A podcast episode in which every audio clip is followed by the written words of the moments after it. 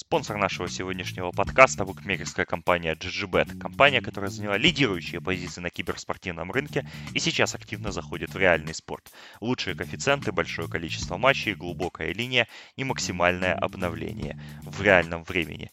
Идем по ссылке в описании, регистрируемся с промокодом SportHub и получаем 100% по первому депозиту до 50 долларов.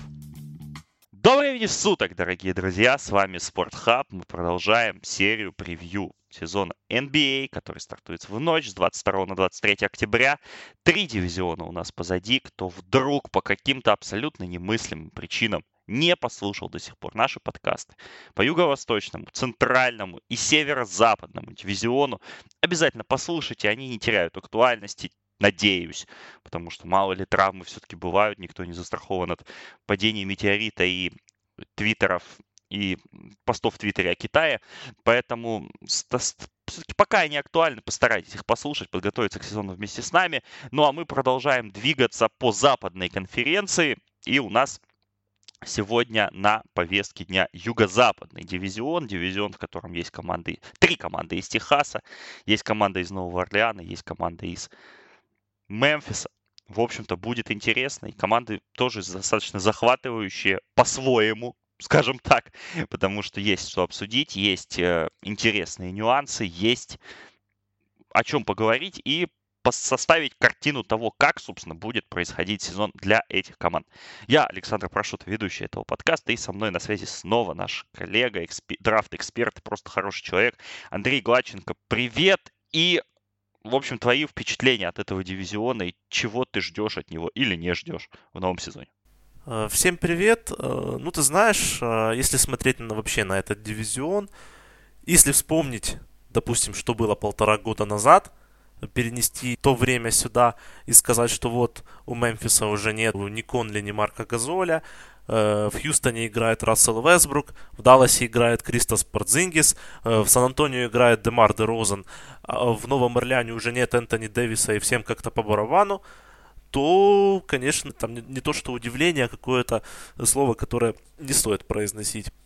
Э, в эфире лучше всего потребить, но тем не менее это все означает, что дивизион претерпел таких э, колоссальных просто изменений в последние годы, и в это межсезонье в том числе э, все полностью поменялось с ног до головы, хотя, конечно, главная команда этого дивизиона остается неизменной, хотя и в достаточно видоизменившемся виде. Но, тем не менее, здесь все будет очень интересно, особенно в контексте э, борьбы за плей-офф, поскольку э, сразу три команды, сразу три команды, которые находятся, ну, где-то их оценивают где-то в серединке, где-то, может быть, чуть выше, где-то, может быть, чуть ниже. Э, у них э, определенно есть какие-то э, желание бороться за плей-офф, какие-то намерения у них есть, но посмотрим, э, как это им удастся. В общем, э, они, большинство команд этого дивизиона являются конкурентами не только по дивизиону, но и, как мне кажется, по итоговой турнирной таблице. Да, наверное, так и есть. Изменений действительно много. Да, Дирк Новицкий уже не играет в этом дивизионе. Если так чуть глубже копнуть, и Тим Данкан уже не играет в этом дивизионе. А команды, в принципе, поменялись и поменялись конкретно. Ну, в общем, мы будем идти по традиции, по проекшенам Лас-Вегаса, которые на этот сезон выдают этим самым командам. И мы начнем с команды, которые прогнозируют наши коллеги-букмекеры 27,5 побед. В прошлом сезоне 33 победы было у Мемфис Гризлис. Они заняли третье место в дивизионе, ну, разделив его с Пеликанс и с Далласом, но по личным встречам они там немножко в конце накатили, но, конечно же, главные изменения у этой команды состоялись еще внутри прошлого сезона, потому что Марка Газоли обменяли в Торонто, и он стал чемпионом NBA. Этот обмен, безусловно, сыграл большую роль и большой плюс для самого Марка, для, для Мемфиса тоже. Ну и Майка Конли вторую часть этого знаменитого дуэта, который все, все десятые годы, можно сказать, наводил ужас на соперников Мемфиса, обменяли уже летом в Юту Джаз. Вместе с этим команда от, отпустила в сайн трейде с Далласом Делона Райта, получив за него небольшую компенсацию. Эйвери Брэдли ушел в Лейкерс, Си Джей Майлз в Вашингтон, Чендлер Парсонс, Джевон Картер и Джулиан Вошберн покинули команду. Главным приобретением Мемфиса можно считать второй пик на драфте и Джа Маранта, защитника из Мюррей Стейт, они выбрали под вторым номером, и под 21 номером выбрали Брэндона Кларк, форварда из Гонзаги. Также в команду пришли Двайт Ховард, но который уже из нее ушел в обмене. Опять же, он появился. Андре Игудала, Джош Джексон, Грейсон Аллен и Джейк, Джейк Раудер и Диэнтони Мелтон. Все эти люди пришли по обменам, так же, как и Соломон Хилл и Майлз Памли. Единственным чистым подписанием на рынке свободных агентов стал Тайус Джонс, который, в принципе, будет теперь запасным плеймейкером этой команды. Тейлор Дженкинс, тренер-новичок, тренер из тренерского древа Майка Буденхольцера, его бывший ассистент по Милуоке, большой белый мужик, которого, я думаю, не все, мягко говоря, знают даже, как он выглядит вот именно он будет тренировать Мемфис в новом сезоне. Мемфис вообще очень долго выбирал нового главного тренера, но так и остался на кандидатуре Дженкинса. И стартовая пятерка команды на данный момент проецируется как Джа Марант, Дилан Брукс, Джей Краудер, Джарен Джексон Джуниор и Йонас Воланчунас. Также в команде есть еще Грейсон Аллен, Деэнтони Мелтон, Бруно Кабокло, Кайл Андерсон, Майлз Пламли. Вообще очень много забавных персонажей в этой всей системе. 27,5 побед. И, в принципе, Мемфис, ты знаешь, я вот, будучи, я эту историю, по-моему, рассказывал в одном из наших подкастов, будучи в феврале в Италии, я зашел в NBA Store, в официальный, один из немногих в Европе, да, и единственная, по сути, качественная футболка, которая там была, которая мне понравилась, была просто футболка Мемфиса.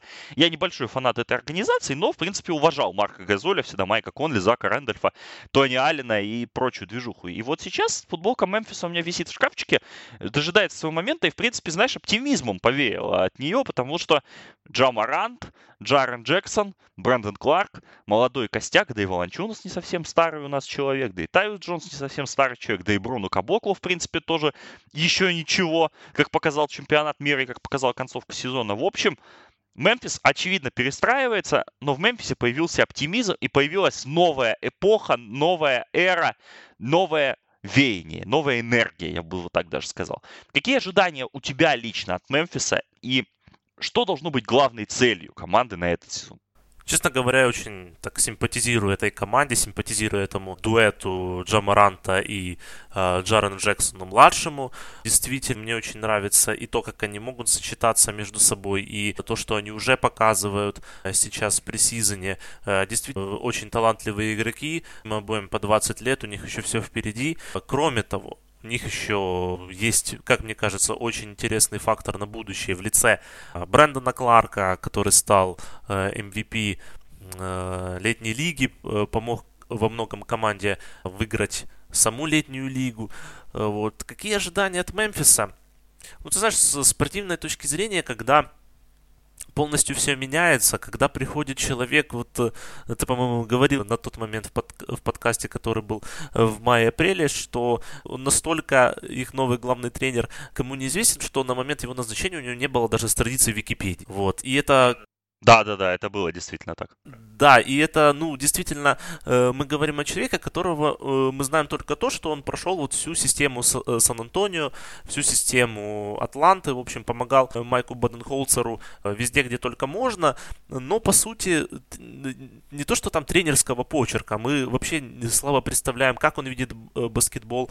Конечно, работа с такими метрами своему дела, она очень важна, но сказать о том, во что будет играть Мемфис очень сложно, пока мы не увидим команду в деле, ну, на какой-то более-менее приличной дистанции. Вот. Э, ну, что можно сейчас сразу сказать, это то, что команда будет играть однозначно быстрее.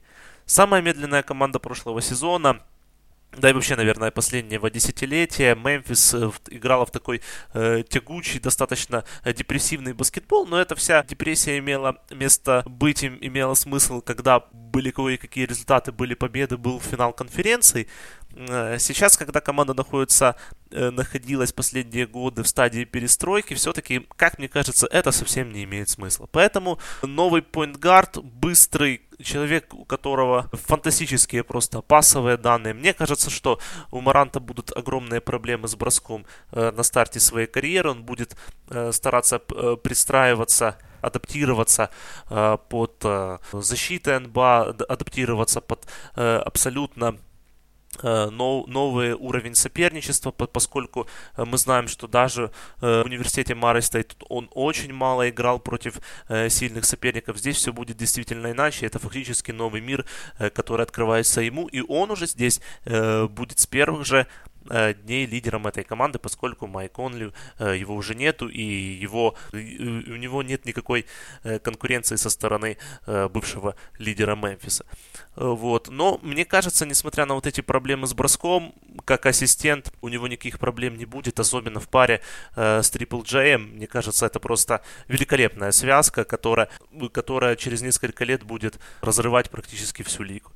И что важно, Мемфис, мне кажется, находится в очень такой интересной позиции, э, очень своевременно все это с ними происходит, поскольку, ну, сейчас такое очень мощное рубилово на Западе, то они никаким образом не могли бы туда вклиниться, вклиниться и с э, Марком Газолем, и с э, Конли, и поэтому, мне кажется, то, что они делают сейчас, это очень правильно, особенно в контексте того, что у них э, достаточно чистая платежка на этот и следующие годы. Они будут принимать контракты. Мы уже упоминали, упом, упоминали в прошлом подкасте о всех вот этих проблемах с Китаем и о том, ну, это может привести с точки зрения контрактов, и поэтому Мемфис находится в очень классном таком положении, когда, э, по сути, у них есть костяк, им не надо э, побеждать, э, они будут продолжать находиться на дне турнирной таблицы, при этом будут развиваться, э, они будут получать э, какие-то пики каких-то молодых игроков, э, у них есть возможность их принимать,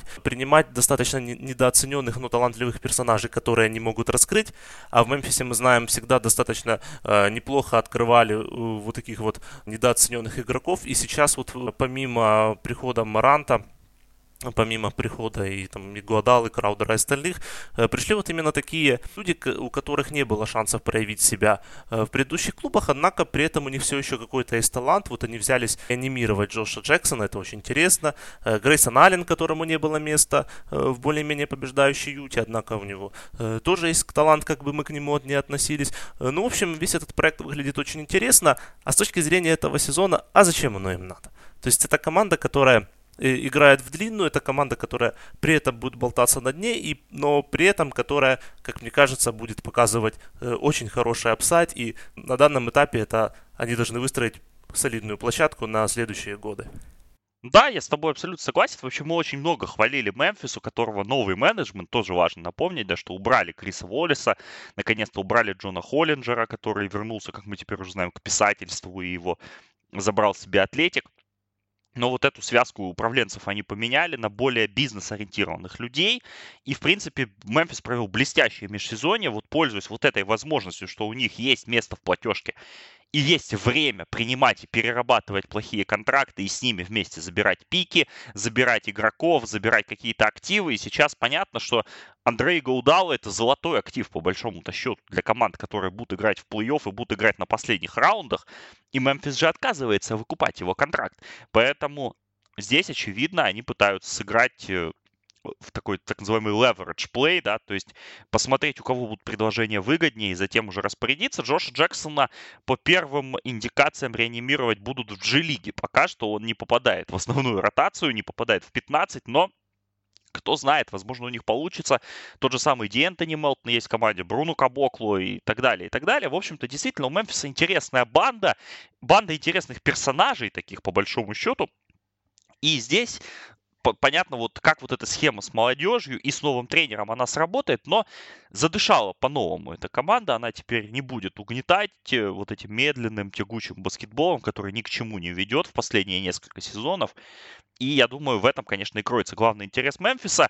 Перейдем тогда к свинг-плееру. Для меня свинг-плеер это, очевидно, Джамарант, потому что, ну, он вообще меняет всю траекторию франчайза, а не всего сезона. Да, Джарен Джексон это франчайз-игрок, очевидно, это лицо франчайза, но Джа Морант это тот человек, который должен вообще вдохнуть новую жизнь, и он вдохнет ее сто процентов с его ярким стилем, с его агрессией, с его пасовыми навыками, хайлайтов будет тонна. И я думаю, что он даже может не в этом сезоне, да, но вот на дистанции 3-5 следующих лет он обязательно себя покажет как большой игрок. А мне вот на самом деле очень интересно будет именно конкретно в этом сезоне, э, конкретно в этой регулярке посмотреть, э, что все-таки э, делать Мемфису с Йонасом Баланчунасом. Контракт у него действительно достаточно крупный, но при этом и он весьма-то неплохо проявлял себя в Мемфисе статистически в концовке прошлого сезона после обмена из Торонто, однако хочется просто посмотреть, а что вообще, как вообще может э, Йонас Волончуна, что он может принести этой команде, что он может принести игре, э, баскетболу и вообще подобным вещам, поскольку, ну, мы знаем, что э, Волончунас это игрок, который в этой команде, в сливающейся команде, в команде перестраивающей будет определенно э, давать достаточно крупные цифры, однако что за ними вообще будет крыться за всеми этими цифрами? Э, я не знаю, в каком направлении необходимо развиваться Волончунасу как бросающий игрок, как страхующий игрок, как пасующий игрок. Э, но сейчас он не выглядит достаточно фундаментально, чтобы ну, где-нибудь через 5 лет мы его увидели как э, важного игрока э, в лиге, который вот после того, как у него пройдет молодость, будет востребован в этой НБА. И поэтому очень хочется посмотреть, что вообще Волончунас может предложить этой команде, не является ли он пятым колесом для этой команды, поскольку, ну, немного, мне кажется, он выбивается все-таки из той картины, которая э, есть сейчас у Мемфиса. Ну и также очень интересно, как они вообще могут и могут ли сочетаться с Джароном Джексоном. Они, по сути, не сыграли ни одной минуты вместе, поскольку Джексон был травмирован э, после матча всех звезд, когда именно и пришел Чунас. Э, вот поэтому для меня лично именно Йонас Литовец является этим самым свинг-плеером, потому что что ожидать от него и что ожидать от него в будущем конкретно для этой команды, ну, очень сложно.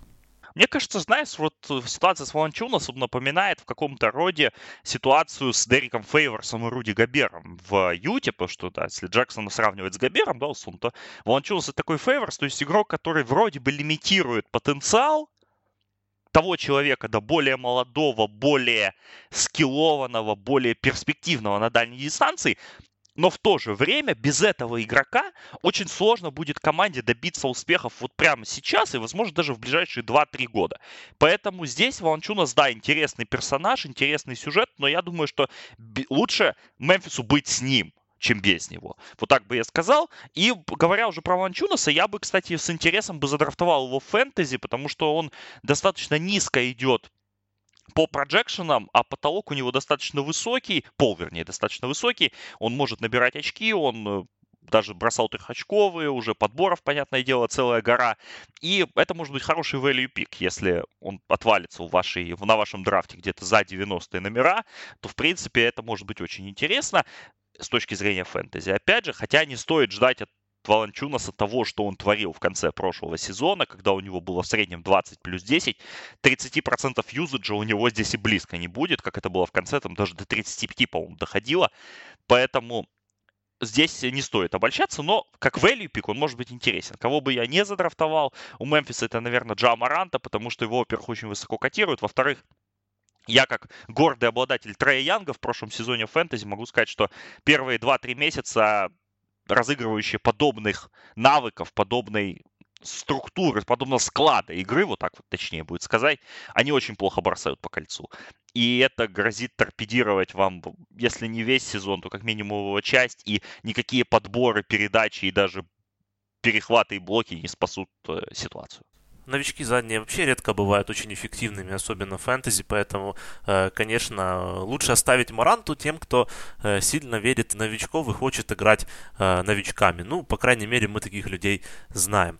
Вот. Что касается меня, то, в принципе, ну, конечно, Джарен Джексон весьма неплохой выбор, хотя, опять же, есть определенные вопросы по тому, сможет ли и необходимо ли ему проводить весь сезон конкретно этот. Ну, мне кажется, очень интересный здесь вариант вариант э, Дилан Брукс. Человек, который э, застал еще тот Мемфис, когда они э, заходили в плей-офф, сейчас котируется настолько низко, что его, по сути, в большинстве лиг он вообще должен остаться не задрафтованным. Однако, как мне кажется, у Брукса есть скиллы, есть достаточно уже много опыта, и, по сути, он является в этой команде едва ли не самым, одним из самых точно опытных игроков. Он едва ли не больше всех тут провел лет в Мемфисе, несмотря несмотря на то, что его карьера достаточно короткая. И поэтому, конечно, у него свои шансы будут. И с банки или в старте, я думаю, он будет выходить и вполне себе э, нормально э, чувствовать и радовать своих э, потенциальных владельцев фэнтези. 27,5 побед, больше или меньше ты ставишь? Я думаю, что все-таки будет здесь меньше. Сложная конференция, сложный дивизион, э, growing pains, как говорят вот молодых ребят, и в первую очередь Джамаранта, поэтому я думаю, что и Мемфису да и нет смысла особо, если они перепрыгнут этот projection, то в следующем сезоне их будут называть кандидатами на плей-офф, а я думаю, что все-таки это немножко рановато. Если бы Мемфис, конечно, был на востоке, как они все-таки ближе географически к востоку все-таки относятся, э, то, конечно, я думаю, эта команда могла бы пошуметь. Но конференция очень сильная, по сути, никто вот так прям на старте сезона на Западе не, не собирается сдаваться и сразу э, заявлять, что мы уходим в перестройку и нам ничего не нужно, поэтому, э, скорее всего, меньше, а больше-то им и не нужно. Главное выстроить площадку, плацдарм, культуру э, для каких-то будущих побед. Идем дальше. Команда, которая выбирала на драфте перед Пеликанс, то есть под первым пиком выбирала, команда, которая вообще сенсационно выиграла драфт-лотерею, имея не очень высокие шансы на первый пик, но и команда, которая пережила такую достаточно драматичную и в то же время максимально плавную, как оказалось, перестройку. За один сезон они отдали одного франчайз игрока и сразу получили другого. И не факт, что более вернее, менее качественного. Я бы так это назвал. Это команда New Orleans Pelicans, команда, которая тоже выиграла 33 матча в прошлом сезоне.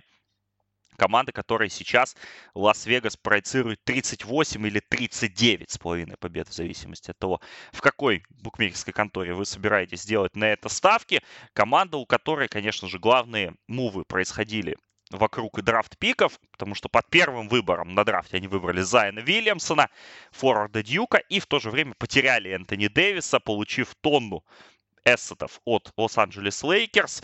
И у них был четвертый пик, они им воспользовались, обменяли его Атланте. В общем, очень буйное получилось лето у Дэвида Гриффина, нового генерального менеджера, и у этой команды в целом, если так смотреть, то задрафтовали они в итоге Зайона Вильямсона под первым пиком, Джексона Хейса, восьмым пиком Никеила Александра Вокера, семнадцатым пиком и 35-м пиком Маркоса Лузада до Силву, который пока еще в Австралии поиграет в этом сезоне. В трейде Энтони Дэвиса они получили Лонзу Бола, Брэндона Ингрова и Джоша Харта.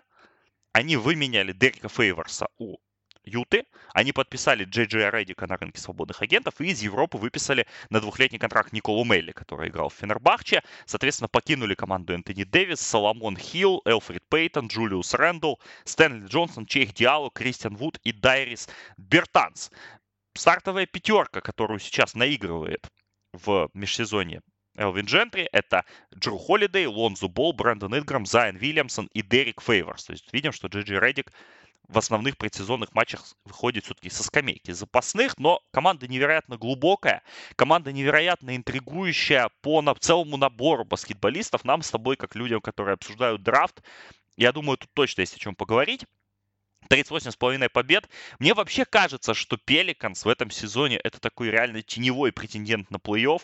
Опять же, увидев то, что Зайон показывает в предсезонке, да, не нужно оверреактить, я сам предсезонку не очень ценю вообще как индикатор чего-либо, но просто было интересно посмотреть, как вот он будет выглядеть против легитимных игроков NBA а по росту, по массе. То есть понятно, что в колледже таких матчапов у него было, ну, там несколько всего за сезон. Он выглядит здорово.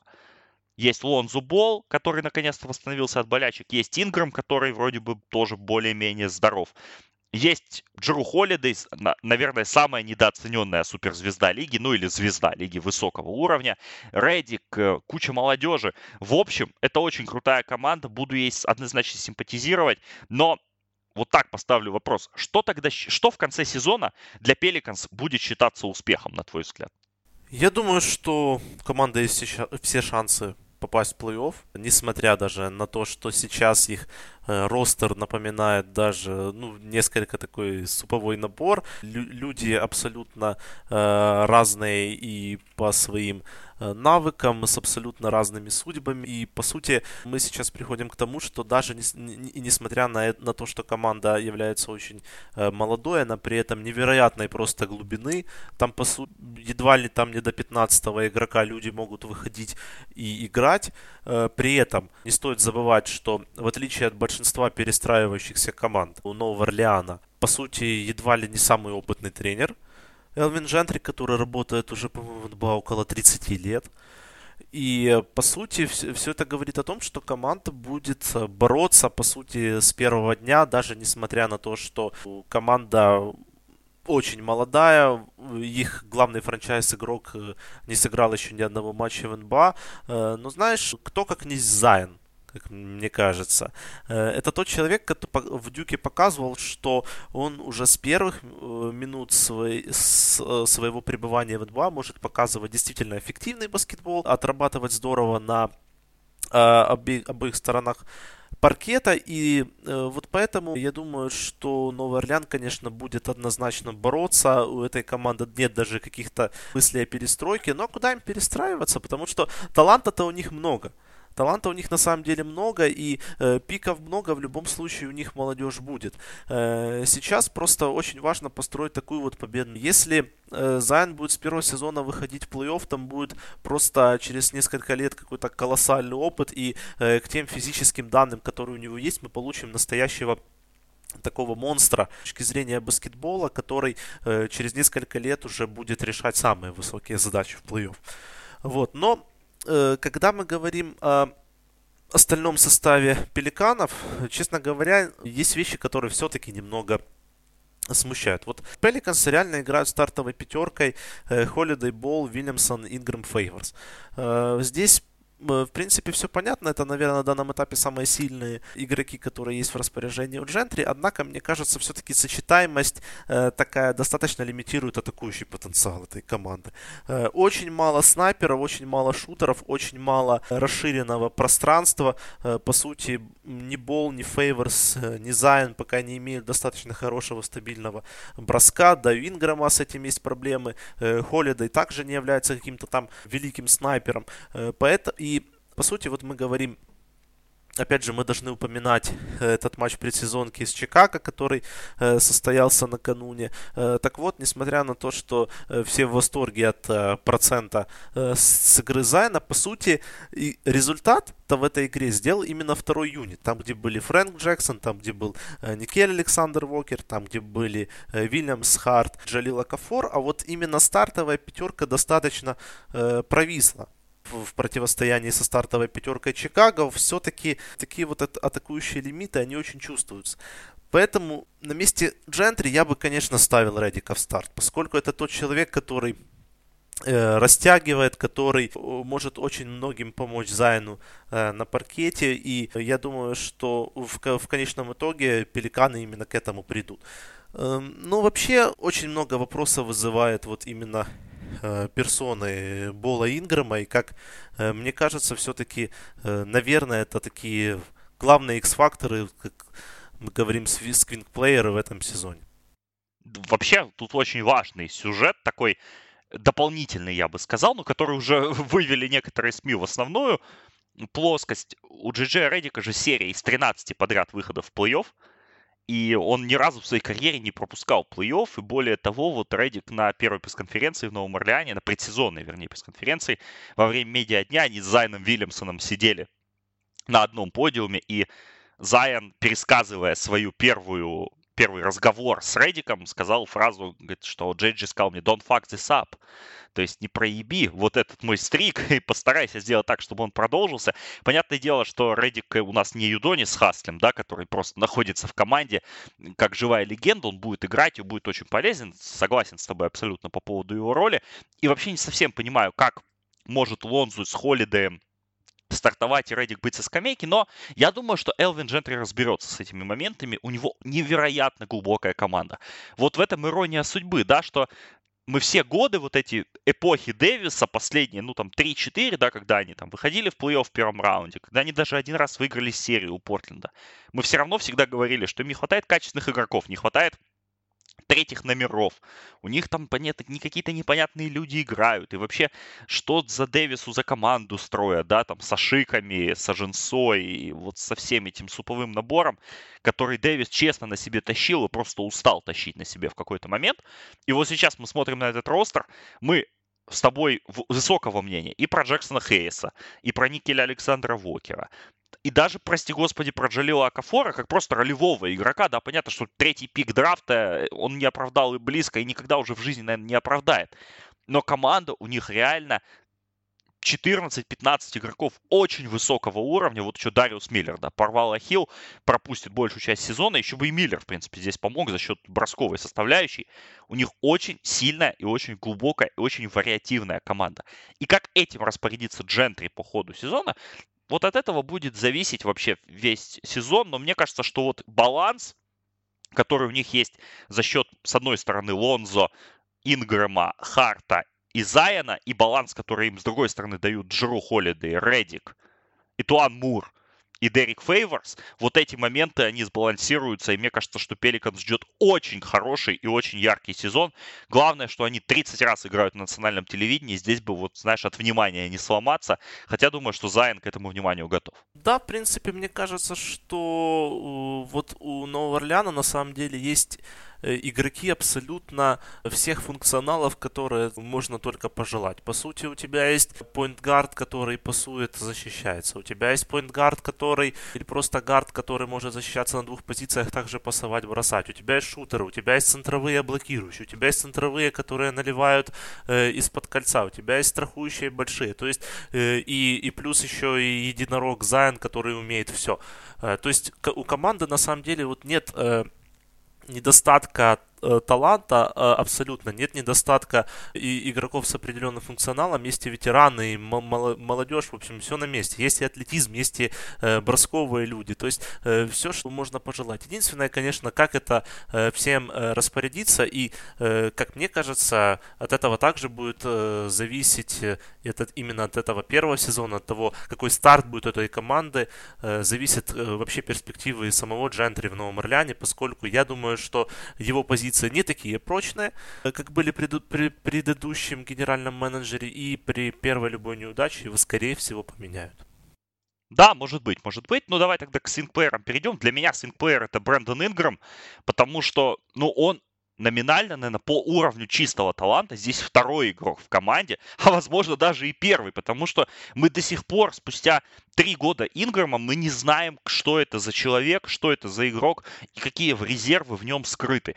И мне лично очень интересно будет понаблюдать за тем, как он будет развиваться, как он будет преуспевать в этой среде, среде достаточно дружественной для него, как минимум видится это на бумаге для меня. Поэтому я думаю, что Инграм очень важный элемент вообще для, опять же, для будущего Нового Орлеана, потому что здесь уже ему и платить скоро придется, и нужно думать, как сбалансировать эту всю ситуацию. Поэтому я за Инграма в этой номинации.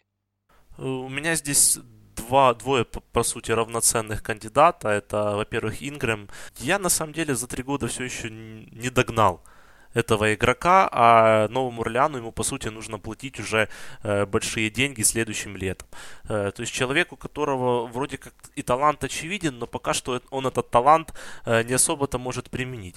Э, Ингрэм, по сути, не побеждал-то, э, кроме школы, ни в Лейкерс, ни э, в университете Дюк, у него не было каких-то э, грандиозных побед, каких-то э, вытаскивающих матчей в одно лицо, как говорится, и поэтому конечно, этот сезон для Ингрэма наконец-то должен стать прорывным. Мы от него уже ждем, ждем.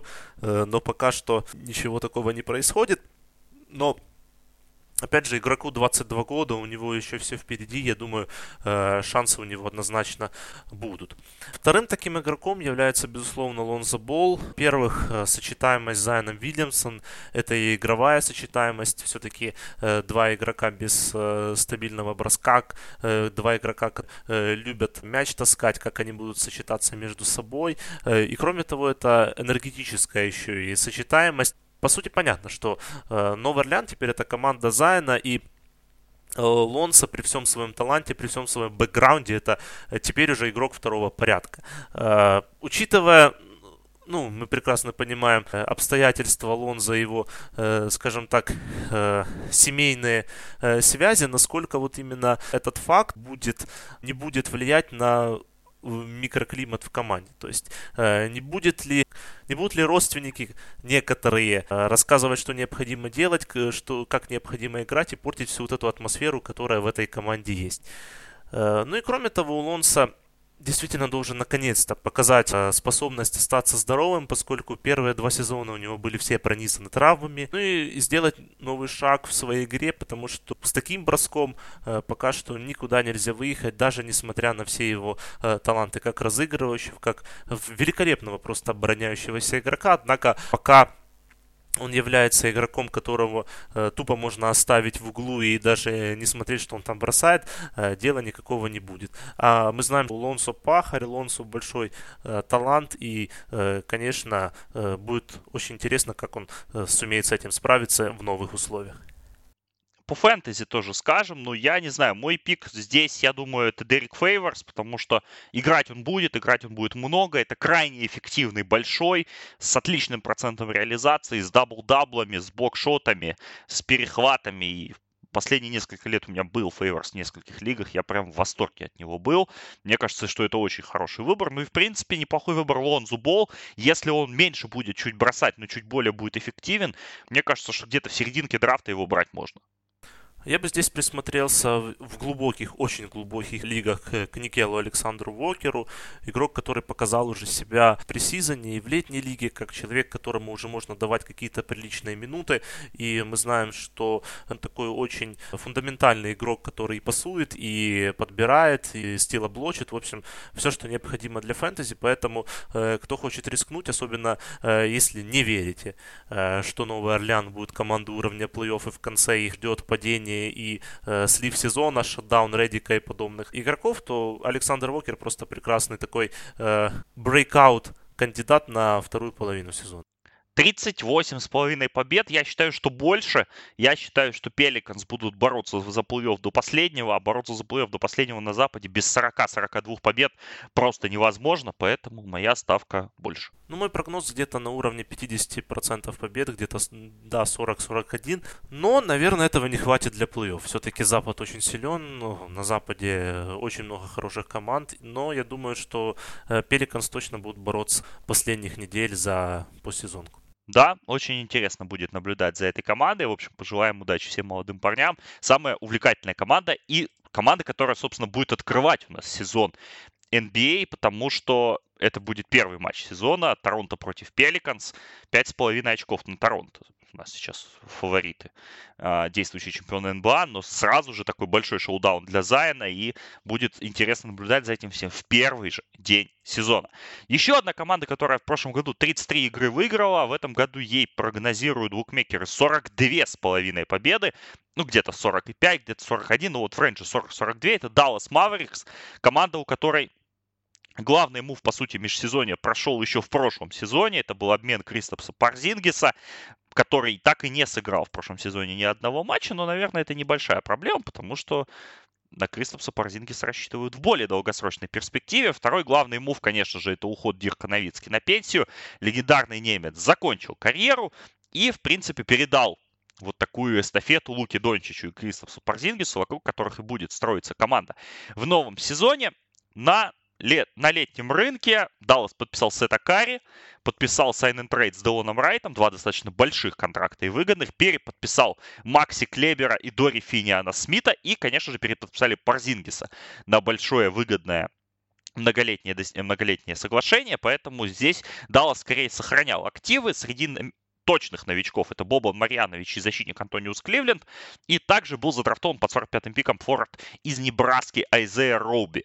Покинули команду Дирк Новицкий, Костаса Тетакумба и Трей Бёрк, который перебрался в Филадельфию. В общем-то, перестановки удался не самые большие, но значительные, потому как действительно ушел Дирк, с ним вместе уходит вся эта эпоха, остается все-таки Рик Карлайл, остается еще Джей Джей Баррея из той чемпионской команды, но в целом это новая эра, это новый старт для Далласа. Теперь уже не только с Дончичем, но еще и с Парзингисом. То есть команда, которая по большому счету всегда любила европейских игроков, сейчас имеет абсолютно европейское лицо. Стартовая пятерка у Далласа Делон Райт, Лука Дончич, Тим Хардуэй, Кристоф Спарзингис и Дуайт Паул. Ну, здесь по Хардуэю есть у меня вопросы, потому что тут на Ротоворлде он стоит в старте.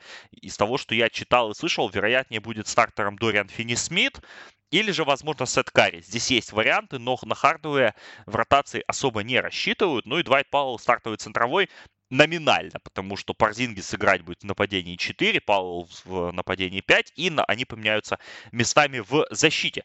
В общем-то, Даллас тут тоже интересно, тут тоже свежо, тут новая жизнь, новая энергия.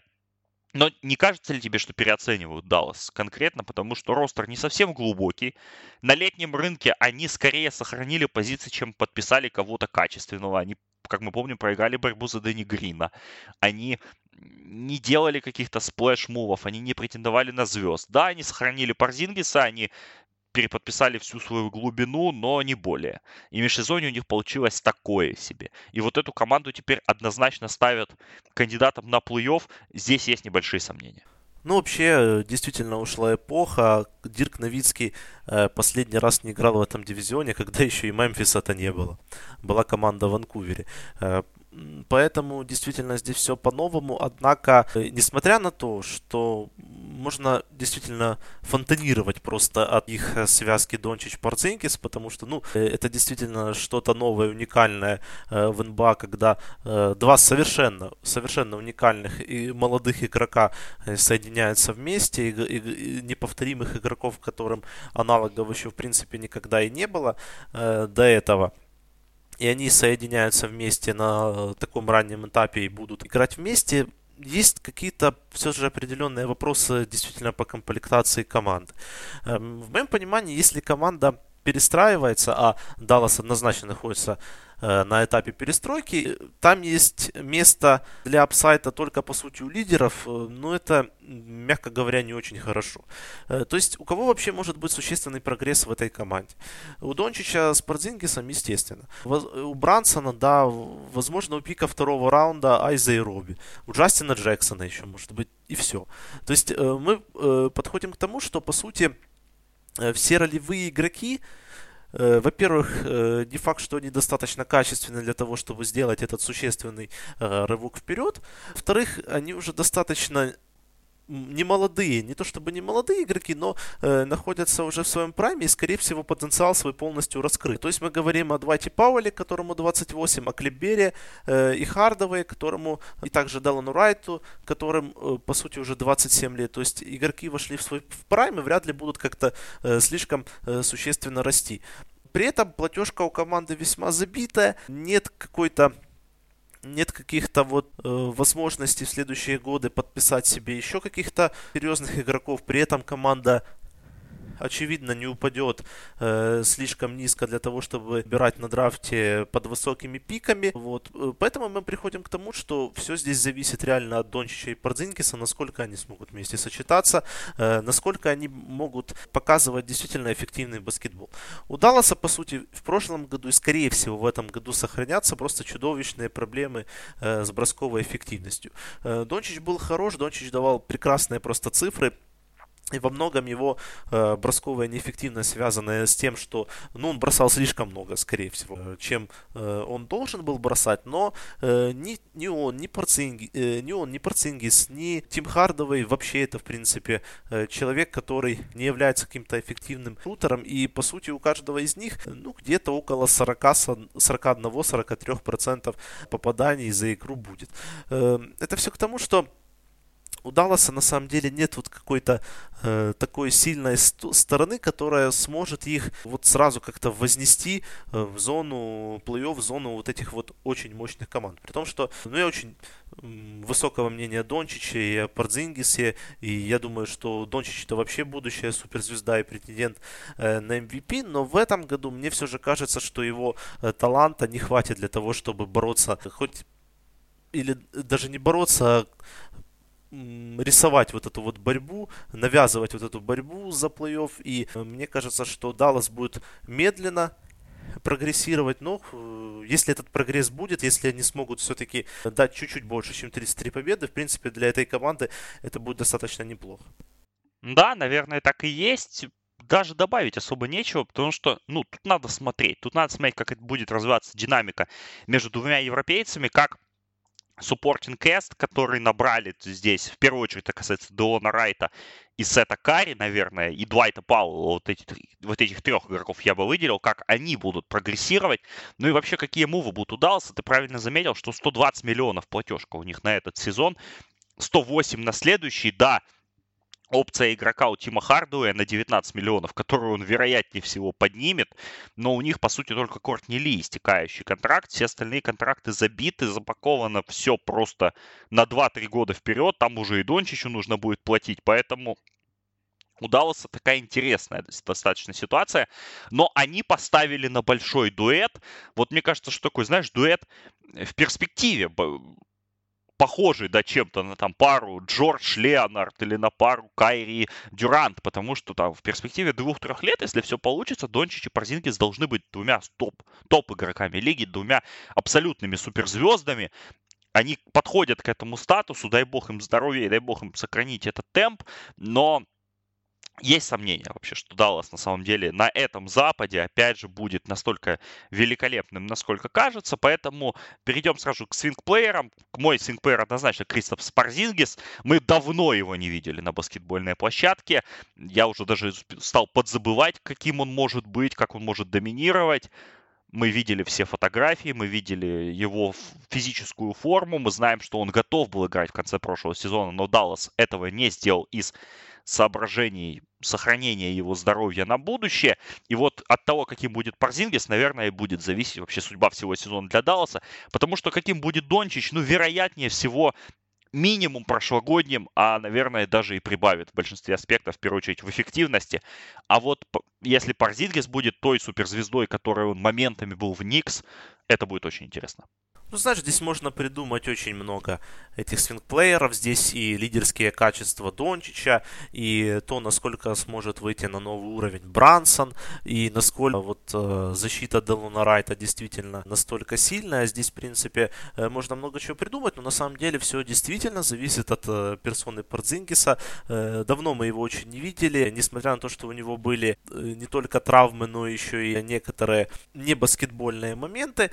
Э, будет интересно, как он со всем этим справился, не сломался ли психологически, э, как он вообще может играть. В принципе, в пресизоне, пресизон дал такую надежду, э, что Кристапс в хорошую, вполне себе Э, может уже буквально спустя несколько недель э, выйти на свой э, прежний уровень и быть даже лучше. Но вот именно от, от него, от его здоровья во многом зависят действительно все перспективы только в этом сезоне Далласа, ну и вообще в ближайшие годы развитие, которое у них будет. 40 давай отталкиваться все-таки от 41 с половиной победы. Еще про фэнтези тогда поговорим. Да, конечно же, кого бы ты фэнтези взял? Ну, я Делона Райта бы таргетил где-то после сотни. Если есть возможность, может, он уйдет раньше, потому что человек, который подбирает хорошо, человек, который пасует, человек, у которого есть блоки и перехваты, мне кажется, очень интересная опция. Но, опять же, Дончич, Парзингис в первых двух-трех раундах, я думаю, любого фэнтези-драфта это очень надежные пики. Дончич для меня точно нет потому что все-таки эффективность у него очень хромает. Ну, с точки зрения фэнтези, конечно. Э, на Порцингисе так стоят э, желтые красные флаги э, из-за его здоровья. Ну, вот Делон Рай очень хороший вариант. Я думаю, также Сет Карри, которому дали достаточно массивный четырехлетний контракт. Его можно выбрать в конце драфта. Будет хорошим игроком ротации в этой команде. Ну и для тех, кто хочет рискнуть, есть тот же, которым уже ранее упоминал, Джастин Джексон, которому вроде как достаточно доверяет Рик Карлайл и в предсезонке, и в конце минувшего сезона Джастина Джексона вообще можно поднять на любом вейвере, подписать его как свободного агента и, э, в принципе, верить, что это именно тот ролевой игрок, который э, раскроется в этом сезоне у Далласа. 41 с половиной победа, больше или меньше? Мне кажется, меньше. Мне кажется, где-то будет 38-39. Они будут в борьбе. Они не сдадутся но в плей-офф не выйдут. Ну, здесь для меня, наверное, самая легкая ставка, это меньше. Где-то порядка 36-37 э, где-то так, ну, возможно, под 40, но, скорее всего, это не будут положить, не будет положительный баланс. Все-таки нужно, чтобы очень многое э, в этой команде срослось. Идем дальше. Сан-Антонио Сперс. Вечные победители этого дивизиона предыдущих лет. 48-34 в прошлом году и поражение от Денвера в первом раунде плей-офф в 7 матчах. В этом году команде Грега Поповича прогнозируют 46,5 побед. Команда, которая не особо поменялась, и летом вообще скорее центром внимания был сам Попович, который тренировал сборную США на чемпионате мира в Китае. Как тренировал, мы, в принципе, знаем. Не очень успешно, но так уж и быть. опыт такой тоже есть у него. Команда подписала Демара Кэрролла в сайн трейде с Nets и Wizards, подписала Трея Лайлза после отказа Маркуса Морриса ехать в Сан-Антонио уже с оговоренным контрактом. Был переподписан Руди Гей, ушел из команды Давис Бертанс в этом же обмене в Вашингтон. И на драфте они выбрали трех молодых игроков по 19 пикам Луку Шаманича из Олимпии, 29-й пик Келдон Джонсон из Кентукки и 49-й пик защитник Квиндери Уизерспун. В общем-то, не особо поменялась эта команда. Главный резерв, наверное, у них восстановление Дежунта Мюррея, который пропустил весь прошлый сезон после разрыва крестообразных связок, и он проецируется у нас стартовым разыгрывающим. Стартовая пятерка Дежунта Мюррей, Дерек Уайт, Демар Дерозен, Маркус Олдридж и Якоб Пёльтель. Вот так вот рисуют нам ее, но я думаю, здесь будет масса вариантов, будет масса перестановок, потому что и Пати Милс, и Брин Форбс, и Марко Беллинелли, и Демара Кэрролл, и Руди Гей. В общем, простора для маневра у Поповича много на бумаге. Но не кажется ли тебе, что это наконец-то тот самый сезон, когда Сан-Антонио реально падет, когда все эти внутренние резервы не раскроются, когда мы увидим, что и Олдридж уже не молодой, и Дерозан не такой эффективный, несмотря на контрактный год. И молодежь не сможет сделать того шага вперед, который необходим этой команде, чтобы удержаться на уровне. И Сан-Антонио у нас упадет, ну, не сильно, да, понятно, что они не, не упадут там до 25-27 побед, но это будет команда, которая в плей-офф не попадет за запасом. Ну, вообще, конечно, много уже лет э, ожидаем мы падения большого от Сан-Антонио, однако вот каким-то образом они умудряются все время выживать, все время, по крайней мере, в регулярке показывать достаточно э, неплохой баскетбол. Э, все меняется, и э, мало кто и ожидал, что Попович может проиграть чемпионат мира, э, когда он тренер сборной США. Э, конечно, большой вопрос, насколько этот провал повлиял э, на него, э, потому что до этого, по сути, к нему не было никаких вопросов. Вот всегда находился находился в достаточно такой э, комфортной э, психологической оболочке, что любая победа Сан-Антонио воспринималась как что-то великое, а любое э, поражение, ну, ну это же Сан-Антонио, как бы команда маленького рынка, и игроков там никогда не было слишком много. Поэтому будет очень интересно понаблюдать за вот этим моментом. К тому же, когда тебя превселюдно критикует президент твоей страны, это, наверное, как-то влияет на психологию. Э, вот. Но с точки зрения игры, конечно, мало что поменяется. Я думаю, что Сан-Антонио будет по-прежнему давить на те сильные стороны, которые у них были. Это Э, бережное обращение с мячом. Команда традиционно одна из э, лидеров по количеству э, потерь. Они пытаются терять мяч как можно меньше. Они очень хороши в эффективности, отлично реализуют свои броски. Их бросковые тренеры по-прежнему лучше, и они сумели даже таких людей, как Руди Гей, сделать весьма эффективными. Культура есть культура. Сперс по-прежнему выжимают э, все, что у них есть. Э, но Ламаркус Олриш не молодеет, уже 34 года. Демар Дорозен постоянно обещает измениться, но пока что ничего из этого не получается. Э, плюс еще определенные кадровые проблемы есть. Уже упомянул вот этот вот демарш Маркуса Морриса, который э, привел не только к тому, что э, команда потеряла Морриса, но и также позволила уйти Давису Бертонш. И Грег Попович неоднократно говорил в этом межсезонье, что он действительно очень жалеет, что э, Сперс пришлось э, расстаться с одним из своих важных ролевых игроков. Но при этом мне кажется, у Сперс все еще есть какой-то вот запас прочности, который позволит им не просто бороться за плей-офф, и, а еще и в него и попасть. Все-таки э, сыгранность, коучинг, знание, что необходимо делать, мне кажется, здесь это может сыграть э, сильную роль, особенно в контексте того, что большинство конкурентов за плей-офф все еще ищут себя, все, претерпели больших э, изменений в межсезонье, и поэтому, э, ну и, конечно, э, сам Грег Попович, э, я думаю, выиграл Э,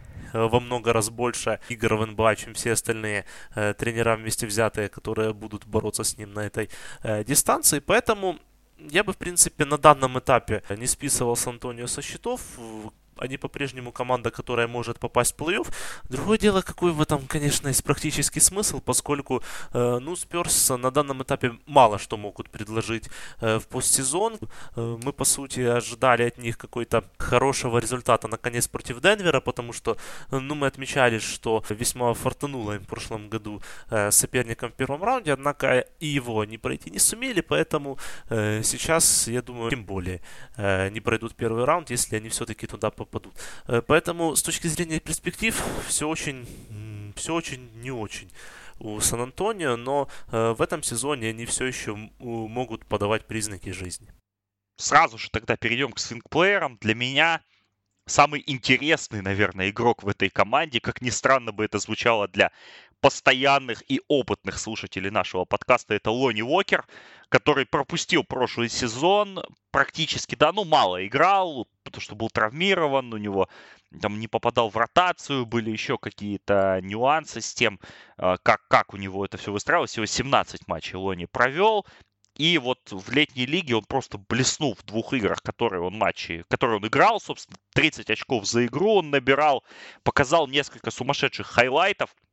И мне кажется, если Лони Вокер сможет, опять же, помню, что это пик первого раунда, середины первого раунда, достаточно высокий, апсайдовый такой вариант. То есть, если Уокер сможет стать одним из вот этих больших новых имен для Сан-Антонио, то есть раскрыть свой большой, безусловно, атлетический потенциал и стать таким игроком, которого у Сан-Антонио очень давно не было, то мне кажется, что у этой команды потолок сразу же поднимется, потому что Мюррей, Уайт, Дерозен, Гей, все эти люди дают высокий пол.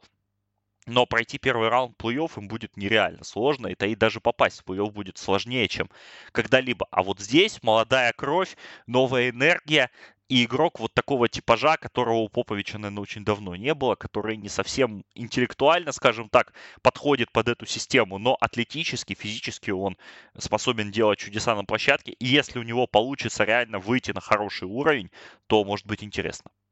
Ну, для меня этот выбор гораздо более тривиальный и скучный.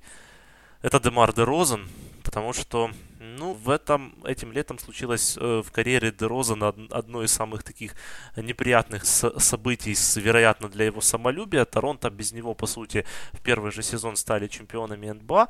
И как это тоже, этот факт повлияет на э, самого Дерозана, который э, будто всю жизнь находился в какой-то э, своей зоне комфорта, это также очень интересно. Во многом э, после этого Дерозана вообще перестали воспринимать как какую-то, э, не то что суперзвезду, а буквально даже звезду второго порядка. И по сути это, этот сезон это последний шанс э, для Демара показать, что он все еще легитимный игрок, что он все еще может существовать э, в этой лиге. Только чтобы Попович пытался каким-то образом выжимать из него все силы, которые э, только возможно. Он, как всегда, заявляет о том, что он тренирует трехочковый бросок, собирается меняться, и мне кажется, что это наконец-то последняя попытка поверить Дерозану что все-таки он э, что-нибудь сможет изменить. И часто бывает у Сан-Антонио, что именно во второй год игроков, которые пришли на второй год, все-таки прорывает. И э, посмотрим, случится, случится ли это с Дерозаном, и сможет ли он вывести свою игру на новый уровень. По-прежнему 30 лет, хотя кажется, что он играет, будто ему уже почти э, под 40, поэтому будет очень интересно, э, нас, э, что из этого всего получится. Игроки для фэнтези, но здесь, конечно, интересные ребята в задней линии. Это и Мюррей, и Дерек Уайт, и, может быть, и Пати Милс на конце драфтов. Но я бы присмотрелся к Руди Гею.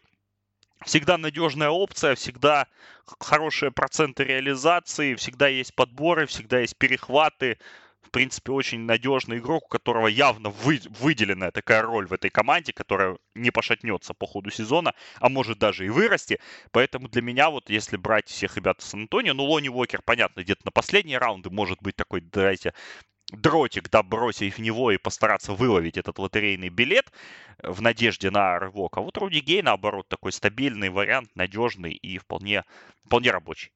Я абсолютно согласен и по Дежанте Мару, и по э, Руди Гею. Руди Гей это для меня здесь вообще том рейнже, в котором он котируется, это вообще прекрасный выбор. Ну, если кто, если кто хочет, Маркус Олдридж в своем рейнже также очень хороший вариант, хотя э, лично я не совсем понимаю, для чего играть фэнтези и высоко выбирать Маркуса Олдриджа, который уже 10 лет дает практически одинаковые цифры, э, который что-то показывает э, одно. Мы, по сути, знаем его как своего родственника, и поэтому, я не знаю, игрок без апсайта, игрок, который все еще статистически не сильно падает, ну, не знаю, зачем брать вообще Олдриджа в фэнтези, потому что фэнтези это все-таки веселье, если вы играете не на деньги. Вот, поэтому я не знаю, какая может быть мотивация выбрать Олдриджа. Да, тут очень сложно спорить на самом деле. Да, более скучного игрока, наверное, для фэнтези придумать сложно, но так или иначе кто-то может и покуситься на Маркуса Олдриджа. Обязательно такие люди найдутся. 46,5 побед больше или меньше, я думаю, что как раз в этом рейнже будут Сан-Антонио. То есть, опять же, списывать их со счетов не стоит, но я думаю, где-то 45-46. И тут у меня нет четкой идеи, как это может сработать. Я также ставлю немного больше. Э, мне кажется, что у Сан-Антонио все еще есть какой-то запас прочности, и э, они по-прежнему могут найти внутренние резервы, однако я не уверен, что этих резервов хватит еще больше, чем на год. Вот, окей, да. Резюмируем по Сан-Антонио, заканчиваем и переходим к главной команде этого дивизиона в прошлом году. Главной команде последних, наверное, нескольких лет. Команде, которая была очень активна на рынке и чье имя, и чье, имя чьего генерального менеджера сейчас, наверное, на устах у половины мира, потому что, как говорится, более дорогих твитов в истории NBA не было. Мы, наверное, не будем останавливаться на всей этой китайской истории, но, но не вспомнить про нее в контексте Хьюстон Рокетс попросту невозможно. 53-29 в прошлом сезоне Хьюстон проиграл Голден Стейт во втором раунде плей-офф. И, как говорят уже многие инсайдеры, видят тот поток трансферов, да, поток обменов, которые происходят в лиге. Они просто не смогли остаться в стороне, обменяли Криса Пола на Рассела Вестбрука.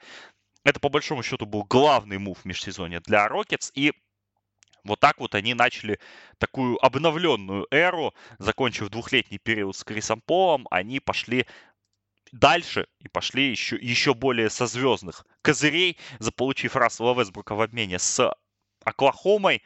Туда отправился в обратном направлении Крис Пол. Драфт-пиков у них не было. На в рынке свободных агентов также были подписаны Бен Маклемор, Тайсон Чендлер, Дейонта Дэвис и Энтони Беннет, но это все люди для углубления ротации. Переподписаны были Остин Риверс, Даниэль Хаус и Джеральд Грин. Вот эти трое как раз будут в ротации, вероятнее всего. Потому что, по словам Дэрила Моури, да и Майка Диантони, 9 человек ротация будет у Хьюстона в будущем сезоне основная. И в стартовую пятерку в таком случае войдут Рассел Вестбрук, Джеймс Харден, Даниэль Хаус, Пиджей Такер и Клинт Капелла. А вот как раз девятку, наверное, дополнят Остин Риверс, Эрик Гордон, Джеральд Грин и Тайсон Чендлер как запасной плеймейкер. Здесь еще у нас остается Бен Маклемор, Гэри Кларк, Айзея Хартенштайн, Нене, Шамори Понс. В общем, достаточно интересная бригада Э, людей. Рокетс у нас прогнозируют второй командой э, во всей лиге и первой командой на Западе. 54,5 победы им дают. Сегодня, вернее, на днях э, знаменитый сайт 538, сайт, который прогнозирует статистические вероятности у нас по NBA. А. Они выкатили свою новую машину, которая вот считает проекшены на сезон NBA. А. И по этим проекшенам Хьюстон главный фаворит всего сезона. Понятное дело, что это очень предварительные прогнозы, связанные со статистикой и так далее, и так далее. Но Хьюстону там дают 26% вообще на победу в сезоне NBA. Поэтому Рокетс заходят в сезон такими большими фаворитами на Западе вернее, лидерами группы фаворитов Запада, вот так, наверное, будет корректнее сказать, но заходят с очень обновленным видом, и пока очень сложно даже понять, как это будет выглядеть на бумаге, как это будет выглядеть на площадке. Мы уже видели какие-то кусочки в турне Хьюстона в предсезонных матчах, тех матчах, которые они провели в Японии, но все равно регулярный сезон это совсем другое, и команда старается отчаянно продлить свое чемпионское окно. Мув с Расселом Весбруком мы обсуждали это летом, обсуждали это, наверное, все лето мы это обсуждали, но вот все-таки сейчас, когда уже до старта сезона остаются считанные дни, как ты видишь, как это все будет работать? И сработает ли оно у Хьюстона? Ну, ты знаешь, когда впервые случился, когда впервые появилась очень неожиданная новость об этом обмене, она, по сути, появилась весьма спонтанно. Честно говоря, это все воспринялось как-то ну, с насмешкой, что ну как вообще эти два игрока, Харден и Вестбрук, как они вообще могут э, сочетаться между собой. Вот эти все шутки про э, два мяча, про драки на э, поляне и все так далее.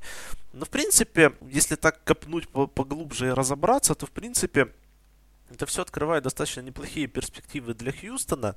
Вообще, конечно, перед э, сезоном перед, э, перед тем, после того, как, э, вернее, после того, как появились все эти обмены, все эти подписания, мне казалось, что Хьюстон однозначный фаворит Запада именно за счет огромной сыгранности команде. У команды, по сути, уже есть огромный опыт выступления вместе, и учитывая, насколько, как хорошо они дали бой Golden State с Дюрантом, и в прошлом году и пытались навязать борьбу, и в этом году все-таки Хьюстон казался фаворитом в том виде, в котором он был. Да, Крис Пол ушел, однако э, все же э, фаворитство Хьюз, Хьюстона воспринималось именно со здоровым Крисом Полом, а, честно говоря, понятие здоровый Крис Пол в последние сезоны, ну, ну стало достаточно редким. Э, очень большая ставка, конечно, была сделана на здоровье Пола, и, скорее всего, она не оправдалась, потому что очень часто э, важный момент Пол все-таки не мог э, пройти всю эту длинную дистанцию, и э, если команда имеет чемпионские перспективы, ей необходимо банально играть 4 серии подряд, про провести гораздо больше 100 матчей за сезон, и у Пола просто здоровье не выдерживало все это делать. Поэтому в этом контексте, конечно, Вестбрук э, здоровее, он моложе, он кажется очень голодным, Э, к победам, к изменениям. Все, наверное, понимают, что им э, походом э, за чемпионство осталось недолго. Пока все еще живы Гордон, пока все еще Такер, что пока еще Такер показывает хороший уровень, пока здоровые не падают вниз Харден и Весбрук, пока этому всему не придумали какого-то эффективного противоядия, вот этого чемпионское окно у них присутствует, и Весбрук открывает очень интересное Э, возможности. На самом деле, самая главная возможность, которая у них есть, это разнообразие игры. По сути, мы имеем, теперь Хьюстон имеет в своем составе человека, который просто неостановим в транзишене, в свою очередь, Харден это, по сути, человек, который в изоляциях э, творит какие-то э, нереальные вещи, которым, которым иногда кажется, что ему вообще никаких партнеров не нужно, чтобы э, соорудить себе бросок, который точно полетит в кольцо. Два плеймейкера, два плеймейкера, которые будут играть и одновременно, но самое главное, они будут играть весь матч, Э, кто-то из них обязательно будет играть э, то, что пытался имплементи- имплементировать Майк Д'Энтони с Полом и Харденом. Здесь вполне э, себе осуществимо. Здесь будет абсолютно, наверное, разный баскетбол и под руководством Вестбрука, и под руководством Хардена. И я думаю, что это все даст, ну, такое очень сильное разнообразие этой команды. Это будет разный вектор игры, они будут путать соперника, они будут пробовать что-то новое. Очень многое э, они смогут подстраиваться под соперником, навязывать какую-то свою игру, удивлять, и это будет э, на самом деле интересно. Э, потому что они сейчас обладают таким составом, что они могут играть в абсолютно разный баскетбол. С Харденом ты можешь играть баскетбол на ну, очень медленный, очень вязкий, баскетбол такой статичный. Э, с Вестбруком ты можешь просто носиться по площадке и делать какие-то совершенно невообразимые вещи. Э, в то же время в первые в первых матчах Хьюстона предсезонки мне действительно очень э, понравилось пятерки Вестбрука э, с маленькими игроками. То есть это то, что мы хотели видеть все это время э, в Оклахоме. Однако, когда у тебя на вингах стоит там Андре Роберсон или какой-нибудь Терренс Фергюсон, ты все это не можешь осуществить. Э, когда на флангах есть четыре э, шутера, Хаус, Такер, э, Гордон и, по-моему, Андерсон или еще кто-то, ты, по сути, можешь у Весбрука было просто неограниченное пространство, и учитывая, что все-таки это какой-то был матч в эконом-режиме, мы можем понять, что в регулярке, в ответственных матчах он будет просто переть под кольцо, если кто-то его будет пытаться остановить, он будет просто сбрасывать на дугу, и там уже соперник, и там уже э, партнер будет поливать просто э, по кольцу соперник. Поэтому у Хьюстона на самом деле, даже при всех проблемах Вестбрука э, с точки зрения Э, с точки зрения эффективности э, э, есть, конечно, огромные вопросы насчет их сочетаемости и как они, в общем-то, смогут не то чтобы поделить мяч, но привыкнуть к, к такой вот со-роли, со-лидерству, не будет ли у них каких-то конфликтов, потому что, да, вот говорят, что они все-таки много играли вместе, однако согласись, что вот Харден и Вестбрук все-таки 7 лет назад, это далеко не те Харден и Вестбрук, которые были сейчас, это были абсолютно другие другие игроки с другим статусом э, абсолютно, и поэтому, конечно, э, все это будет очень интересно, это, наверное, один из главных э, вопросов, которые стоят перед Хьюстоном в этом сезоне. Да, безусловно, они были молодыми игроками, частью еще более молодой команды в Оклахоме. Теперь это два MVP. Теперь это звезды лиги, суперзвезды лиги, игроки первой десятки. И, конечно, как все это будет работать, это очень интересно наблюдать. Но вот отметили уже нюанс о том, что Хар... э, Вестбрук во, во втором предсезонном матче стоя на дальней средней дистанции, специально отступил назад, чтобы бросить трехочковый и попал его. То есть, если вот этот adjustment период у Расти получится достаточно быстрым, то, в принципе, эффективность тоже должна вырасти. И вообще, много-много плюсов открывает на бумаге приход Вестбрука, но опять же все будет зависеть от того, как они лично, мне кажется, сойдутся с Харденом, потому что старые взаимоотношения, молодые, это хорошо. Здесь новая роль, новый статус и, в принципе, большое давление, потому что от Хьюстона ждут побед, и от Хьюстона ждут побед уже не первый сезон. И вот сейчас, когда Golden State наконец-то вроде бы не зложен, когда вокруг нету такой явной доминирующей суперсилы, которые были Warriors, которые были Майами в начале вот, да, того пути Оклахомовского, скорее, да, для Хардена и, и Вестбрука, то я думаю, что для Хьюстона это большой, конечно, будет челлендж, э, но в то же время они готовы к этому. Мне кажется, что Хьюстон настолько пропитался вот этой идентичностью за последние годы, этим умением играть всем человек в плей-офф, этим умением находить вингов абсолютно дешевых на каких-то помойках и делать из них людей, и делать из них людей серьезных, что им получалось, и вот быть такими reclamation projects, да, для Остина Риверса, для того же Маклемора, возможно, сейчас, как это будет в сезоне, но, конечно, я не могу тебя не спросить про китайское дело вроде бы оно утихает, да, вроде бы вот на момент записи нашего подкаста все вроде бы там, конечно, не без скандалов проходит в Китае, игроки не общаются с журналистами, нету половины рекламы на паркете на предсезонных матчах, но вроде бы Дэрила Моури, по крайней мере, не увольняют со своего поста. Но если все-таки допустить такую ситуацию, что лиге там придется какие-то санкции против Хьюстона вводить или лично против Моури, это как-то может сказаться на сезоне Рокетс? Ну, вообще, конечно, у НБА реально очень тяжелая ситуация, потому что они в такое вот патовое положение зашли, но наконец-то мы сможем э, узнать, что из себя представляет Адам Сильвер, э, как, по сути, пол полноценный руководитель, э, как он вырулит из всей этой ситуации, потому что, ну, на сейчас кажется, что это ситуация, из которой выйти просто нельзя. Пытается, я не знаю, то ли замять конфликт, выждать какие-то хорошие преимущества для себя, поэтому и не увольняет э, Дэрила Моури, но по сути, если он это сделает, то начнется огромный политический скандал уже в середине Америки. В середине США он уже, в принципе, начинается, и многие политики, включая президента США, очень негативно относятся к той реакции, которая сейчас есть у НБА. Уже на НБА набрасывают и по поводу цензуры, и по поводу того, что они фактически продались э, Китаю, то есть продали с, э, американские идеалы за э, китайские деньги. Э, но вероятность увольнения Моури все еще есть. Несколько дней, дней назад мне казалось, что Моури заставят написать самому заявление об отставке. Сейчас это не так выглядит очевидно, однако все еще такая вероятность есть. И, конечно, если Моури уйдет, это будет большой удар для Хьюстона. Э, особенно в контексте того, что традиционно Рокетс э, усиливаются где-то в феврале, где-то в январе, феврале, марте, когда э, случаются какие-то обмены, когда нужные дорогие игроки получают выкуп и фактически уже прибегают в Хьюстон бороться за чемпионство и участвовать в этой, и участвовать в этой команде. И, конечно, отказываться от таких игроков Хьюстону было бы очень плохо, а мы знаем, что очень часто в таких случаях, когда одного генерального менеджера заменяют и появляется ну, какой-то хаос в середине фронт-офиса, в, этом ничего хорошего не происходит. И очень часто замена, вот хороший очень пример был в Филадельфии, когда Э, сместили Сэма Хинки, и, по сути, пришел Каланджело, и, как мне кажется, команда в развитии несколько остановилась. Э, на тот момент не были, сдел... не были сделаны вот какие-то своевременные мувы, э, которые помогли бы на тот момент команде выйти на новый уровень.